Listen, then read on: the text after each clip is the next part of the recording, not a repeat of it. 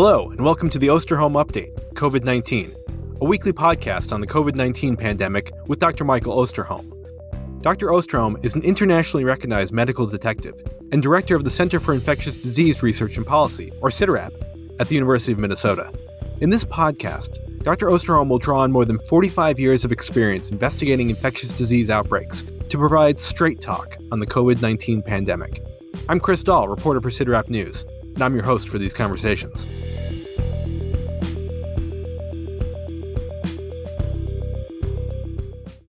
It's November 6th, and while the American public awaits the final results of the 2020 presidential election, the coronavirus pandemic is raging. Two days ago, the United States reported 102,000 new COVID 19 infections, the first time the country has reported more than 100,000 cases in a single day since the pandemic began. 18 states have reported record high hospitalizations over the past week, and three have reported their highest daily death counts. N95 respirators and other personal protective equipment are again in short supply, and winter is still more than a month away. On this episode of the Osterholm Update, we're going to discuss the state of the pandemic in the United States and where it's headed. We'll also talk about what the election results say about Americans' views on public health, get an update on COVID 19 vaccines, and answer some listener emails. But first, We'll begin with Dr. Osterholm's welcome and dedication. Welcome back. Uh, we are very uh, honored to have you with us. Uh, this podcast family has really become a remarkable uh, part of our lives, and uh, and uh, we hope that we can be of some help and support to you. And know that your ongoing communications with your many many emails mean the world to the CIDRAP team. we read every one of them, so thank you. In terms of dedication this week, I am absolutely struck by and very proud of our country for the fact that but over 140 million people have come out to vote. And in the face of a pandemic, that's a remarkable accomplishment. Uh, whether you voted for Democrat or Republican doesn't matter, you voted. And uh, several weeks ago, I dedicated it to the poll workers. I think it's almost a second dedication they deserve right now. I have been so proud of the uh, city, uh, county, and state officials overseeing this election and how they have represented their work, how they've done their work, uh, you know, the, the care that they've taken to get it right um, is really a tribute to our country. And, and in that regard, I am very proud to be an American today, knowing that whatever the uh, eventual outcome of this election will be, and whether you agree with it or not, everything so far to me says this is what a democracy is all about. This is how it should be done, even in the face of a pandemic, even in the face of a pandemic. So, to the 140 plus million people who voted, this podcast is dedicated to you. Mike, I laid out some of the grim statistics this week here in the United States, and at the moment, there really is no plan to get this nationwide spread under control. So instead of asking you where we are in the trajectory of this pandemic, I'd like to ask you what you would say to listeners who are scared right now and maybe even feeling a little hopeless. Well, let me first of all say that it's okay to be scared and even feeling a little bit helpless. That's a part of all of us. That's what makes us human. And I'm there myself. So so don't for a moment uh, think that uh, somehow uh, that you are the uh, person out. At the same time, there is so much we can do to protect ourselves that we can do to reduce our likelihood of in being infected by this virus. And that's for true for many of us. Some are more limited in their ways to do that if they're essential workers, uh, if they're working in the healthcare setting area, et cetera. I recognize that and I don't want to minimize that. Um, but there is much we can do. And what we have to keep reminding ourselves, we are going to get through this. You know, what I'm going to talk about today is not going to be easy. I'm telling you right now, fasten your seatbelt. Uh, but it will be the truth. It's where we're at. And I'd rather know where we're at and try to respond to it and, and deal with it than to be surprised and somehow, oh my, how did that happen? And so I would just say to you right now, we can get through this. It's just a matter of us collectively coming together and and helping each other through it. And hopefully today, what I can share with you will, in fact, give you a sense of that. Um, where are we at right now? Uh, it's a historic day, historic in all the wrong ways. Today we had 107,872 cases reported. an all time record high, over 100,000. I think some of you probably thought that I was a that, and you still may. But remember the week after Labor Day when I said that it wouldn't be long before we'd be over 100,000 cases? That right after Labor Day, we were at 25,000 cases a day in this country. We have had a fourfold increase in just these few short weeks. If you look at deaths, we have reported 1,616 deaths today, a 21% increase over the last 14 days. The last time we even got close to this number of deaths was in July. On July 27th, we had 1,696 deaths. That was during that big peak that we saw when we had cases in Georgia, Florida, uh, Texas, Arizona, and California at increased rates. What is this telling us? Well, we're right now on a rocket ship to somewhere and I don't know where that somewhere is, but I know we're on a hell of a rocket ship.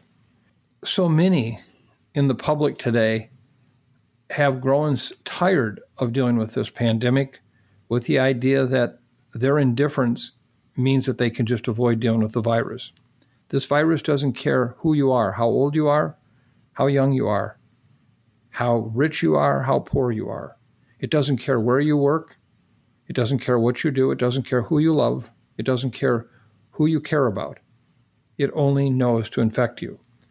And so what we have to do is remind ourselves of that and say, what can we do about it? And I think one of the really important points today we have to come back to is what does pandemic fatigue mean? Now, I received comments from some of you last week where I seem to put people in two camps, I think.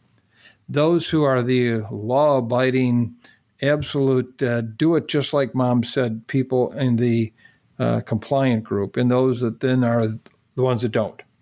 They just don't care. And I hope I never, ever leave that impression. I'm just like you, I'm among the pandemic fatiguers. You know, I am tired. I want so badly just to be with my grandkids. I want so badly to be with my friends. I want to go back to work. I miss my colleagues at CIDRAP. I love seeing them on Zooms every day. But you know, it's not the same. And I know you know that. I know you feel that. But the bottom line message is right now is that this is the time we need to basically really direct our energies to protecting ourselves and our families more than we've ever done. When we look at pandemic fatigue, you know, openly going to bars and restaurants right now, attending weddings and funerals, going to the gym, being in public meetings where people are not distanced in any means, going to home events in other people's houses where, oh, it's our neighbors. Well, it's just our neighbors. You know, it's not like somehow they would get infected. And what we have to understand every time you bring people together, you have just another chance of getting infected. And right now, if I had to use an analogy, somebody said to me, How safe is it to go out for a walk in your neighborhood? Well, earlier this fall, I would have said, well, you know, it's it's quite safe. There is one intersection here. Be sure and wait for the stoplight because cars tend to go fast here. So one out of ten of the trips are are okay. This one could be a little bit of a challenge.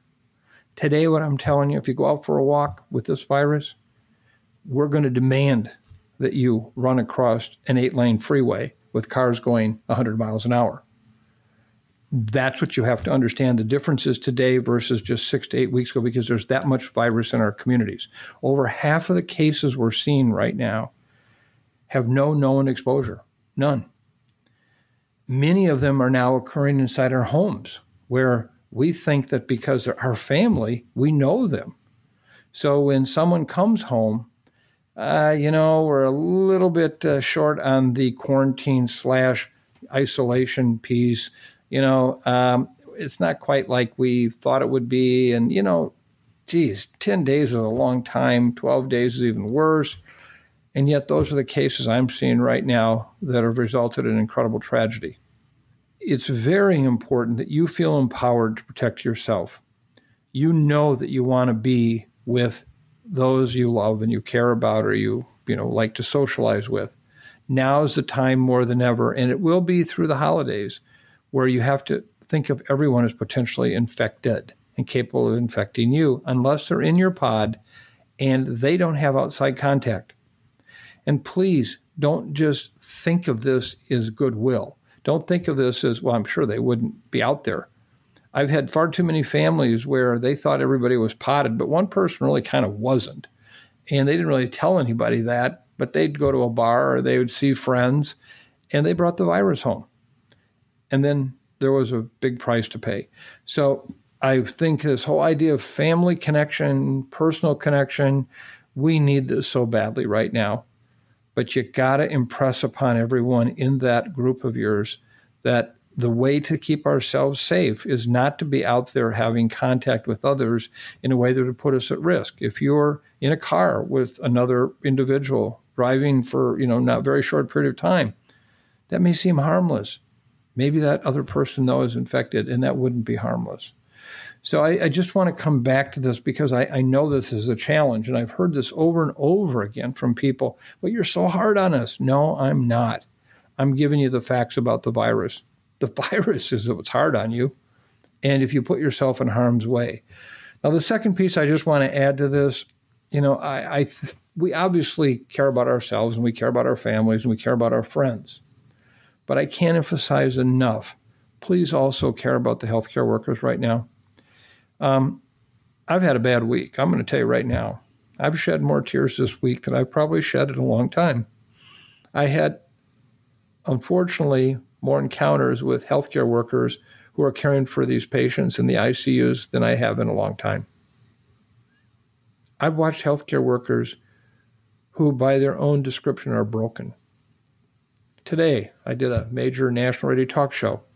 A physician who I have such respect for, talking about how on Mother's Day, what he remembers was holding his iPad so that in fact he could project out to a family that was outside the building as their mother died on Mother's Day alone.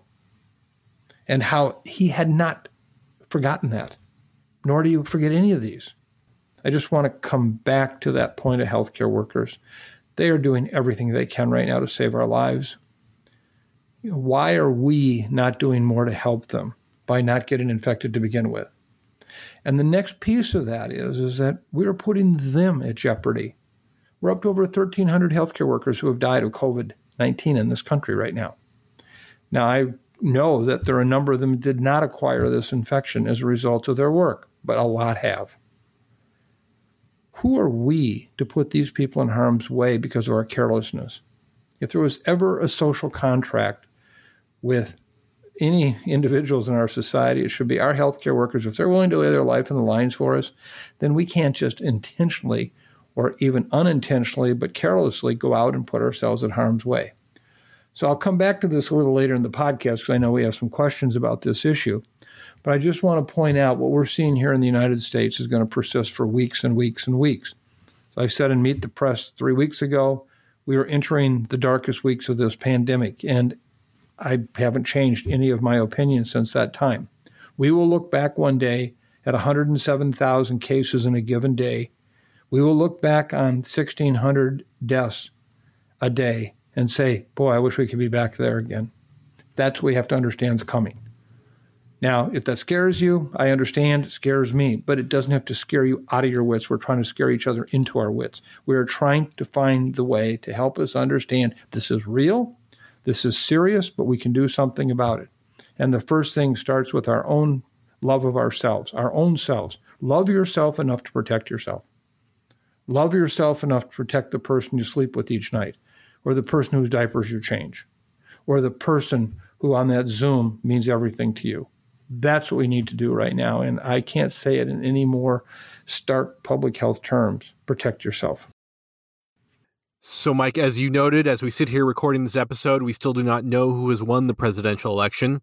But one thing we do know, as Stat News pointed out in an article this week, is that more than 67 million Americans voted to re-elect a president who's been fairly hostile to the nation's top scientists and to public health efforts to get the coronavirus under control.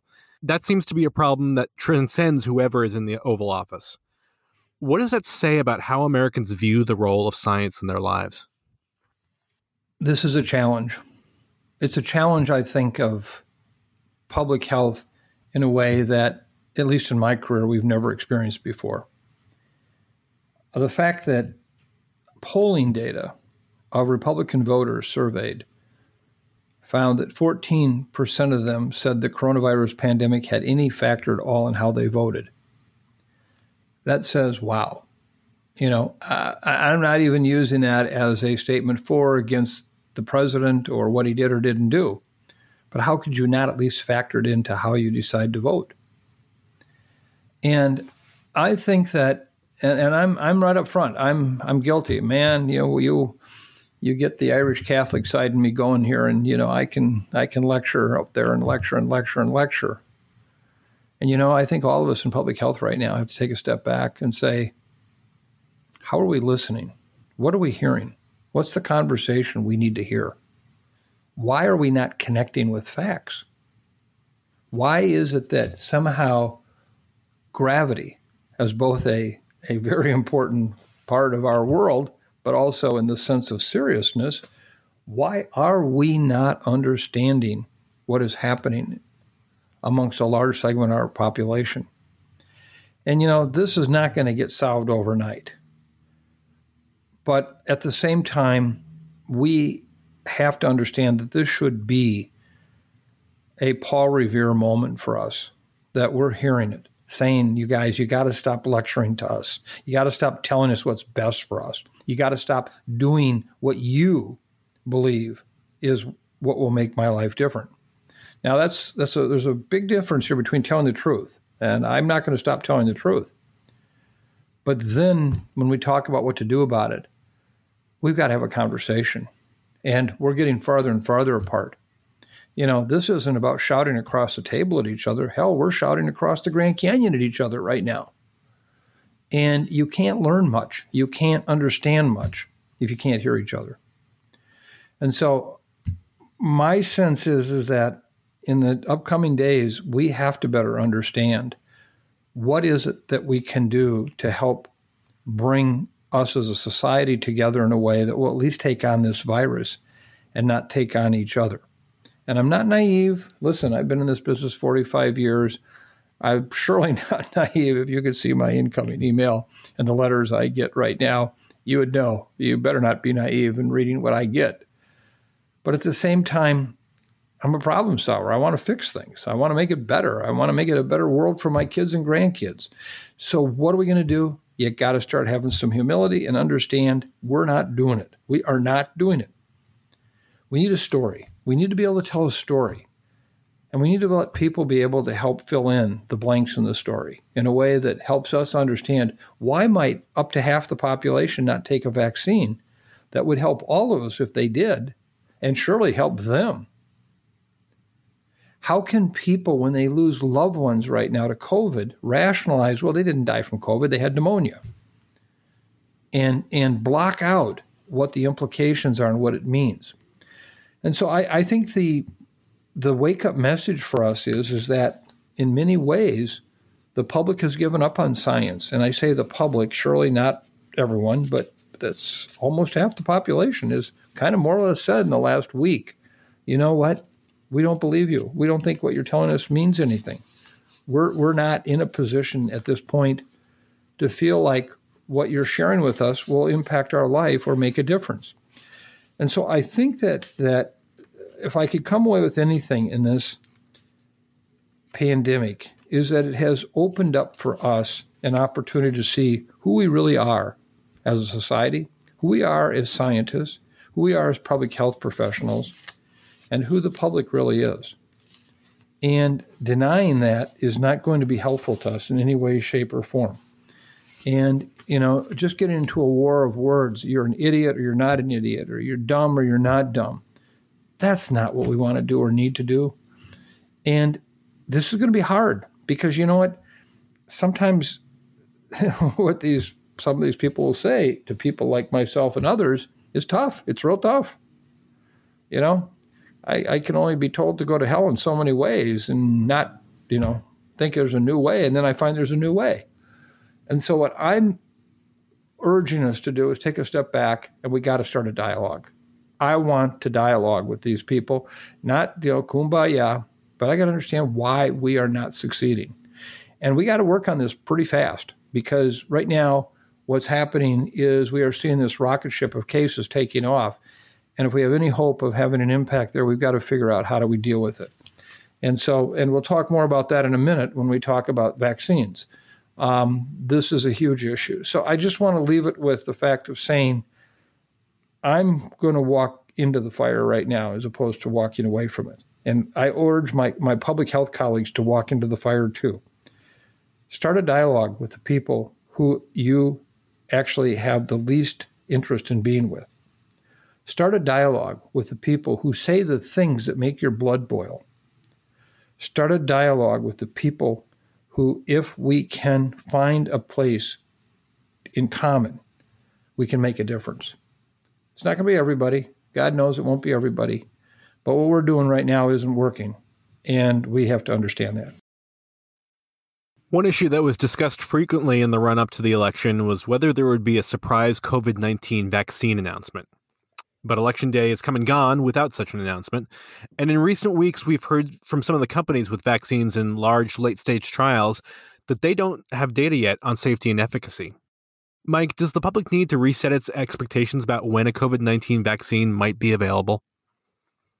Well, I don't know if they need to reset their expectations. If they've been listening to this podcast, you know, I've been saying for some time that I w- never really believed that the schedule was such that we would have a vaccine with demonstrated safety and effectiveness data well into the end of this year with availability potentially in the first quarter of next year and really for most of the population wouldn't be available to the second or third quarter. Um, I think the expectation got set because early on uh, there were government officials and others who said, "Oh no, no, no, we'll have it and we'll have it," and there was the expectation we might have it before the election. You heard me say I knew that a vaccine could not be available before the election, and actually have demonstrated sufficient effectiveness and safety. I knew that, and so actually I'm pleased that we're where we're at. I just wish we did have it yesterday because again, I got a thousand people that just died today. You know, we eh, every day we don't have a vaccine is another day that we're losing loved ones, people who are real people. They're not just numbers, they're our loved ones. And so my expectation hasn't changed. A couple things have changed. Number one is the fact that I now more than ever believe that the FDA will do a really good job if no one from the political world puts their thumb on the scale. I think that uh, the group at the FDA, I've said this before, represent the best in regulatory science in the world. Um, they get how to evaluate vaccines, they understand safety, they understand um, the issue of, of effectiveness and how to measure it. And so, from my perspective at this point, I am very confident that the FDA will do the right thing. I personally would be very first in line to get a vaccine if in fact the FDA approves it. The states that have indicated they want to review the data from the FDA separately, I think, uh, was a reaction to what appeared to be a problem with the vaccine potentially being made available before its time uh, some six to eight weeks ago. I think that's over with. We're well beyond that. Uh, I think the leadership of Dr. Steve Hahn, FDA commissioner, has been singularly outstanding. I would be up there in front line to get the vaccine, with one exception. I'm not at the same risk others are. I want them to be able to get it before me. But I don't want anyone to interpret that as I don't believe in the vaccine. I don't think it's safe. I'd be there. And as soon as my turn comes up, I will be there hours before my turn is there just to be ready. And I will strongly recommend this to my loved ones, uh, to the people I care about. And I just want to make it certain that people understand that um, when these vaccines come out, I think they'll be ready to go. Now, where I am really concerned, the part of this discussion about where vaccines are at, is the attitudes of the public and the fact that we see such a large percentage of people who believe that the vaccines won't be safe. And I can understand a little bit of that because I think we in public health, and I may have been part of it, gave people a misunderstanding of our concerns early on about an early release of a vaccine. And I had said over and over again, I want to be very careful because I don't want to have to explain to somebody why I don't agree with a vaccine being released in October, that the data were not yet in in a way that we could adequately evaluate it, but then say three months later, that's a great vaccine. You know, that was a confusion I think we did sow for the public. So what we have to do now is really work hard on this. And you know, I've had an opportunity recently to participate in several uh, uh, in exchanges and programs with Black, uh, Indigenous communities and and communities of color on this vaccine issues, and I'm struck by the very high percentage of people who have just total distrust for this vaccine. Yet these are the communities, from a risk standpoint, really are at the highest risk right now of, of becoming infected. And so um, we have a lot of work to do. And as much as we're focused on science and technology, research and development, business and manufacturing, all important parts of moving these vaccines forward in this almost miraculous speed, we have a lot of work to do right now to convince the public out here that they want these vaccines. As I've said many, many times, a vaccine is nothing. Vaccinations are everything. And so we've got to be able to get that there. And, and so one of the things we're looking at is how can we help better messages? Again, just as I got done saying a minute ago, we got to listen. This is one of those areas we have to listen. What are we hearing? Don't go in and lecture people about why they need to take the vaccine. Don't go in and tell them, you know, if they don't, this is what will happen to them because they don't believe you. And if they don't believe you, it doesn't matter how righteous you are, it doesn't matter how scientifically correct you are, it's not going to make a difference. So now's the time also for us to do that, to, to, to listen and to, to understand how can we help people come together and trust this vaccine.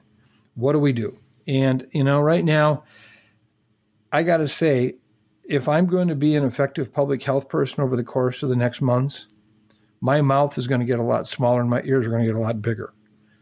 And then I think we'll all be in a better position to provide honest, truthful information, balls and strikes, and information that hopefully can make a big difference in the lives of a number of people. Mike, I want to get to some listener emails we've received about creating coronavirus bubbles or pods, which you discussed in last week's episode in your list of suggestions to help people get through the next few months. So, Chris writes You've talked about creating bubbles, which sounds wonderful, but complicated. How, especially with kids in school, does this work?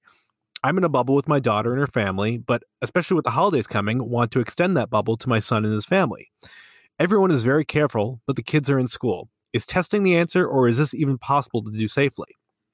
And then there's Don, who's been given 14 days to work remotely by his employer before he, he and his family drive to Pennsylvania to spend Thanksgiving with his mother in law. Don asks Does a five minute indoor restroom break violate the bubble? How about a single overnight in a hotel room? Other than bathroom breaks and a bed overnight, we would be bubbled in our vehicle where we'd eat all our meals. So, Mike, this all gets complicated pretty quickly, doesn't it? Yeah, it does. And and you know, I think one of the things that we have potentially not been that helpful with is by creating the image of a bubble, we've created almost this image of like a big balloon around you or some plastic covering that separates you from the rest of the world. And and that's where bubbling doesn't, in of itself, adequately describe what we're trying to talk about. Um, unless you want to be a hermit right now, uh, then you know what? No way, no how can you say with 100% certainty, you know, I'm not going to be at risk for exposure. Now, even if you're with your partner and if you never go out, then maybe I'd agree with that. But if your partner goes out, as much as you love them, as much as you know they're wonderful people, as much as you trust them, could you be certain they didn't have an encounter somewhere with someone where they just kind of for a moment didn't think about it and that was the place where they got potentially exposed? And so this is the challenge we have is how do you limit the number of exposures that would potentially put your core group whatever you want to call it at risk? First of all it is virtually today impossible to bubble yourself relative to your family if you have kids in school. I don't know how to do it. As a grandfather with uh, two wonderful adult kids who have between them five grandchildren, I watch them try to do that every day, and they do it as well as anybody, but they can't. So I accept that, and and I say, you know, the best they can do is I bubble from them, other people uh, in their lives bubble from them, um, and and that's as good as we can go. But you know, if one of the kids comes home infected, that's all it is. I mean, it's going to be that situation. So we have to acknowledge these are going to happen. I think the challenge is, as I've pointed out before, kids in grade school seem to have a much lower risk overall of getting infected and transmitting the virus. Not universal. We surely have seen examples of transmission in these settings, but overall, it's much less. Um, it's where you get into junior high and high school, you see the increasing risk tied to social activities, uh, you know, sharing the cars, etc. And of course, we get to college, and you all know about that risk. I've had more questions from people about the holidays. My son or daughter wants to come home from college. How do we deal with that? How do we deal with that? And you know, I don't have any ideal ways to tell you to do that. They need to limit as much as they can the context they have on a college campus, which is not easy. It's not easy. Let's acknowledge that. But don't do the kinds of things that really are at risk. Go to parties before you come home. You know, stay limited in with your roommate or where you're at, and you know, distance as much as you can within the everyday routine of what you're doing. You know, don't be careless. Don't don't don't sit five people in a small room and play cards. Don't do things like that, okay? Particularly in those 10 to 12 days before you come home. When you come home, how are you going to get there? Are you going to be in a plane? Are You're going to be in a car? Uh, getting to the question from Don, I think cars are actually the best way to go. I feel confident that if you want to take a five minute indoor break with a, with a mask on, get in, get out from an infectious dose standpoint, I think you're going to be okay. Um, can't guarantee it, but I think you're going to be okay. I think taking bathroom breaks like that, I think staying at a, at a motel or hotel, you know, limited contact at the desk, um, you know, don't have contact with anyone else. I don't worry about the room and the hygiene theater that goes with decontaminating everything. You're fine. Okay. So I'd, I'd feel good about that. But don't go out to eat. Don't go to a restaurant and spend time there, you know, uh, at the restaurant as such so I think that one of the things we'd have to say, and, and Chris, I wish I could give you a better answer about bubbling. I don't think you can. But when your son or daughter were to, you know, basically come home or, you know, be with you, then it's a situation where do you take those kids to see grandpa and grandma? Because you've been not been bubbled and you know you can't protect them. And so one of the issues is this is where getting with the rest of the family, you create kind of the next level of bubble I can't stop my own in core family here from potentially getting infected, but I can sure stop them transmitting to others. The other area of bubbling that I think is really an important concept that we need to do is almost it's like signing a social pact. You know, it's it's it's it's fidelity to the bubble. And that is get four or five people who in this case may not have any other contact. You know, they're they're they're not seeing other people. Uh, that they are professionals or otherwise individuals that are working from home, they may be living by themselves. Find four or five other people who all agree, and they'll they'll they'll guarantee it that they won't go out and get you know put, expose themselves. Then that group can get together. I hope they have a dinner every week together because they're protecting each other. I'll protect myself so I protect you. You protect yourself so you protect me. Get creative, find ways to do that. And I think that's the kind of thing that can be very, very helpful. If you can't bubble in terms of contact, bubble in ways that where you have contact. I hope there are more people who deliver Thanksgiving Day dinners to those who are shut in, those who are bubbled for the health reasons, and you know, the exchange occurs on the porch. The exchange occurs on, on the front steps.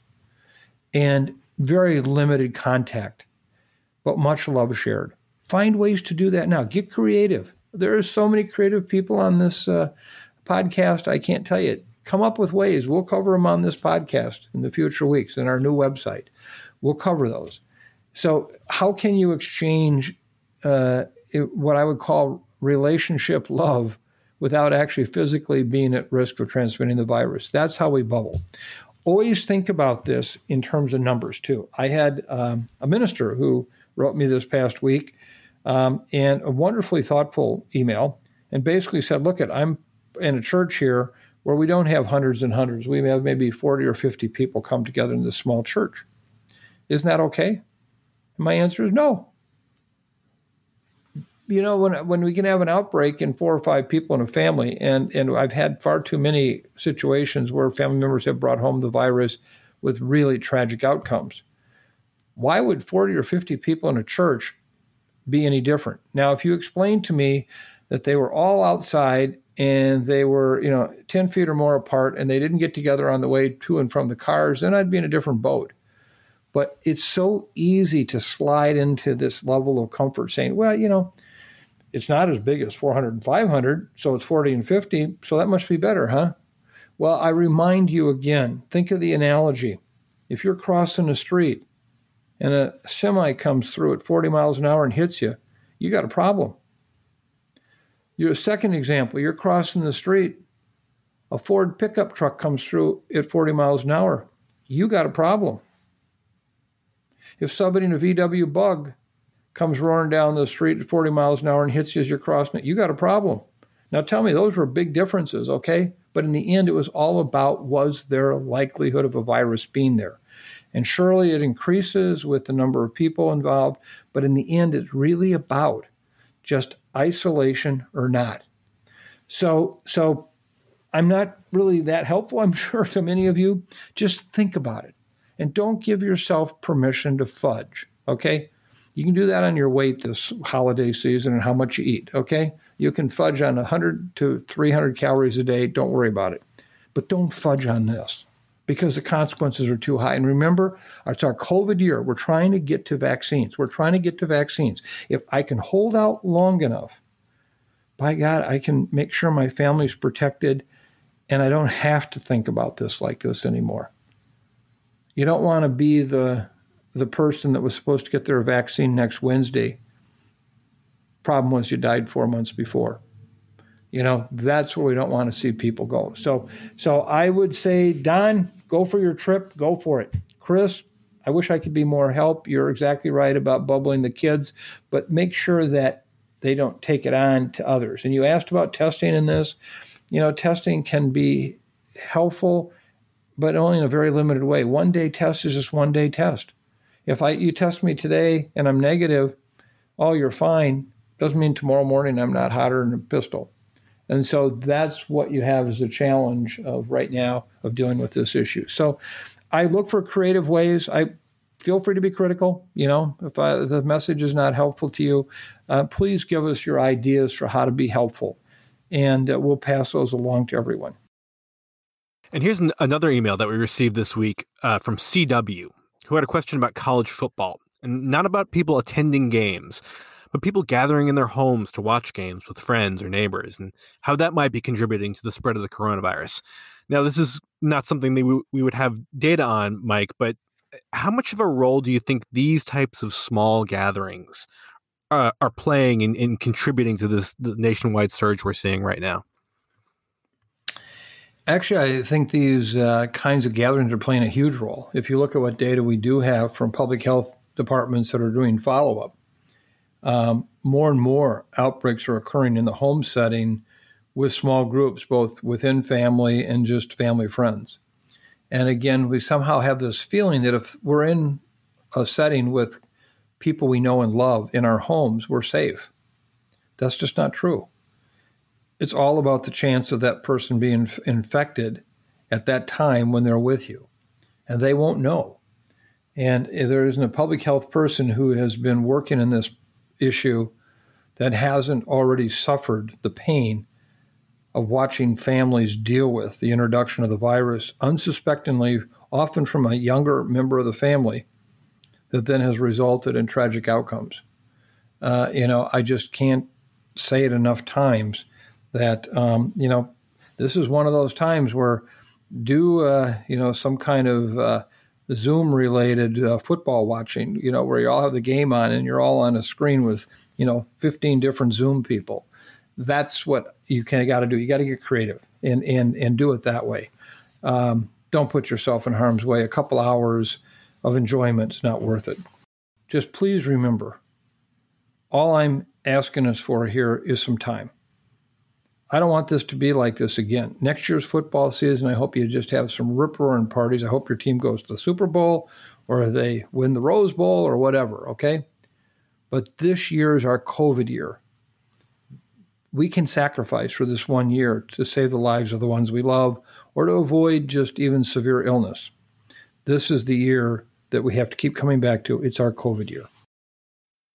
Now we'd like to honor another person who's died from COVID 19 with our latest celebration of life. Mike, who are we hearing about today? Well, thank you to Ernie and Ann Edwards for submitting this uh, very, very lovely reminder. And um, I will take it that this is Ann's father uh, because the, the note starts out by saying, My dad, Bob Bennett, died at age 86 after falling ill with COVID 19. Bob attended Evanston Township High School in Illinois and graduated in 1953. Bob attended one year of college at UC Boulder on a basketball scholarship and then joined the Army for two years just as the Korean War ended. He was stationed in Hawaii, where he was a cook and played on the Army basketball team. After serving, he returned to the U- University of Colorado Boulder and graduated in 1959. Even though they lost the game, a highlight from his college days was playing in the Big Eight National Championship game against the Kansas team that included the famous Wilt Chamberlain. Bob began teaching in a small town in Montana in 1959, and he earned a Master's of Education over four summers. He married his wife, Barbara, gained a stepdaughter, and had two more children. Bob retired in 2003 after teaching high school math for 44 years, coaching golf for 30 years, coaching girls basketball for 14 years, coaching at all levels of the boys basketball team throughout his 44 years, coaching football for 14 years, and coaching the Special Olympics basketball team for four years, which included a trip to the Iowa State National Tournament. He taught and coached three generations in a small town. He was certainly loved by many, many people. Thank you very much, Ernie and Ann, for sharing this with us. Um, your dad sounded like a very, very special man. I appreciate it. And as I think about the life that Bob Bennett lived, it just reminds us that all of these numbers we keep throwing around as epidemiologists, they're all Bob Bennett's. They're people who were loved and have loved. This is a wonderful reminder that COVID isn't about numbers it's about human souls. And so, again, thank you so much for sharing this information. And a reminder to our listeners that if you want to share some thoughts or memories of a friend or a loved one who has died from COVID 19, we'd love to have them. And you can email us at osterholmupdate at umn.edu. Mike, your closing thoughts for today? Yeah, thank you.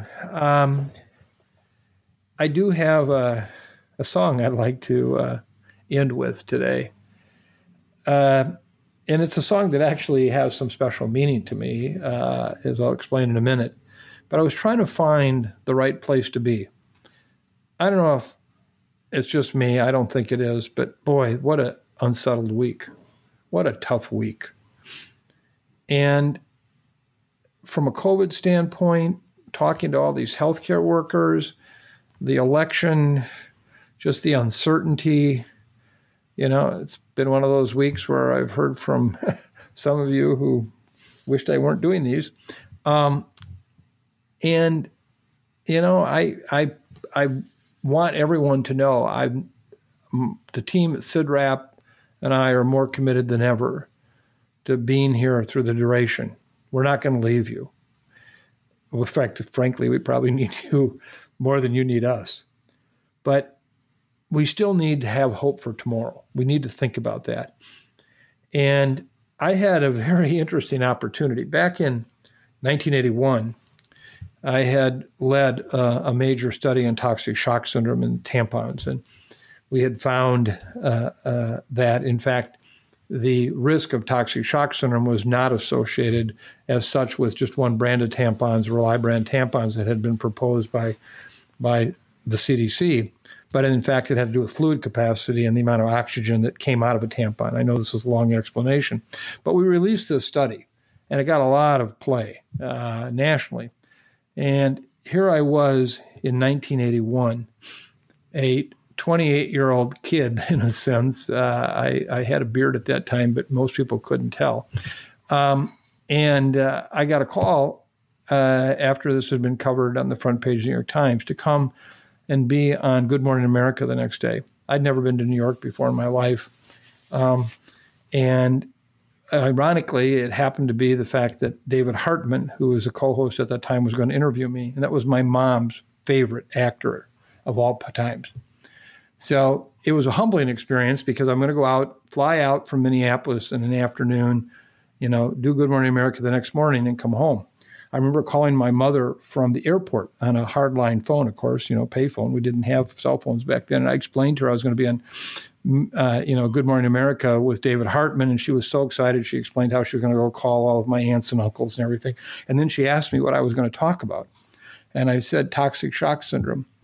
And I'll never forget this long pause. Here's my Irish Catholic mother from Iowa. And I heard her say, Oh, Jesus, Mary, and Joseph, I hope there's a power shortage tomorrow.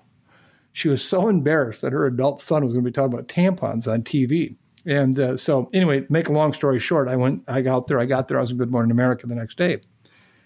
And I had the wonderful opportunity to be a co guest on that show that day with Aileen Quinn. Aileen was the person who had just been chosen to play Annie in the new movie that was coming out with Carol Burnett. And Aileen Quinn and Carol Burnett were there. I'm in the green room with them. And uh, it was kind of one of those experiences like, man, is this real or not? You know, I had to pinch myself to know what was really happening here. And I actually struck up a conversation with uh, Aileen, and it was a, a really memorable thing. She was a very outgoing 10 year old at the time, uh, that classic, you know, look that she had with Annie. And so when the movie came out, I felt like there was this very special connection, even though it really wasn't, other than the fact that I had been on Good Morning America with her that day to talk about this. But there was a song that she sang that to this day means everything to me. And it's been a song that I've kept close to my heart because I have actually sung this to myself on the, some of those days when I didn't want to sing at all. And I assume you by now probably know what the song is tomorrow. The sun will come out tomorrow. Bet your bottom dollar that tomorrow there'll be sun. Just thinking about tomorrow clears away the cobwebs and the sorrow till there's none. When I'm stuck in a day that's gray and lonely, I just stick out my chin and grin and say, Oh, the sun will come out tomorrow. So you gotta hang on till tomorrow, come what may. Tomorrow, tomorrow. I love you tomorrow. You're always a day away. When I'm stuck in a day that's gray and lonely, I just stick out my chin and grin and say, Oh, tomorrow, tomorrow, I love you tomorrow. You're always a day away. Today, I feel like that's how I feel. It's a tough day, but I'm looking forward to tomorrow, and we're going to get through this together our pandemic of kindness please keep it going. It's it's it's having an impact. I can't tell you how many people we're hearing from about that. Our website uh, about a pandemic of kindness uh, was scheduled to be up this week. Unfortunately it got delayed a little bit. It'll be up next week. Uh, and there i hope you're willing and able to share all the acts of kindness out there that are making a difference in this world during this time. Don't stop. If you want to feel good about yourself and you know that there's a tomorrow the sun will come out. Help us get there.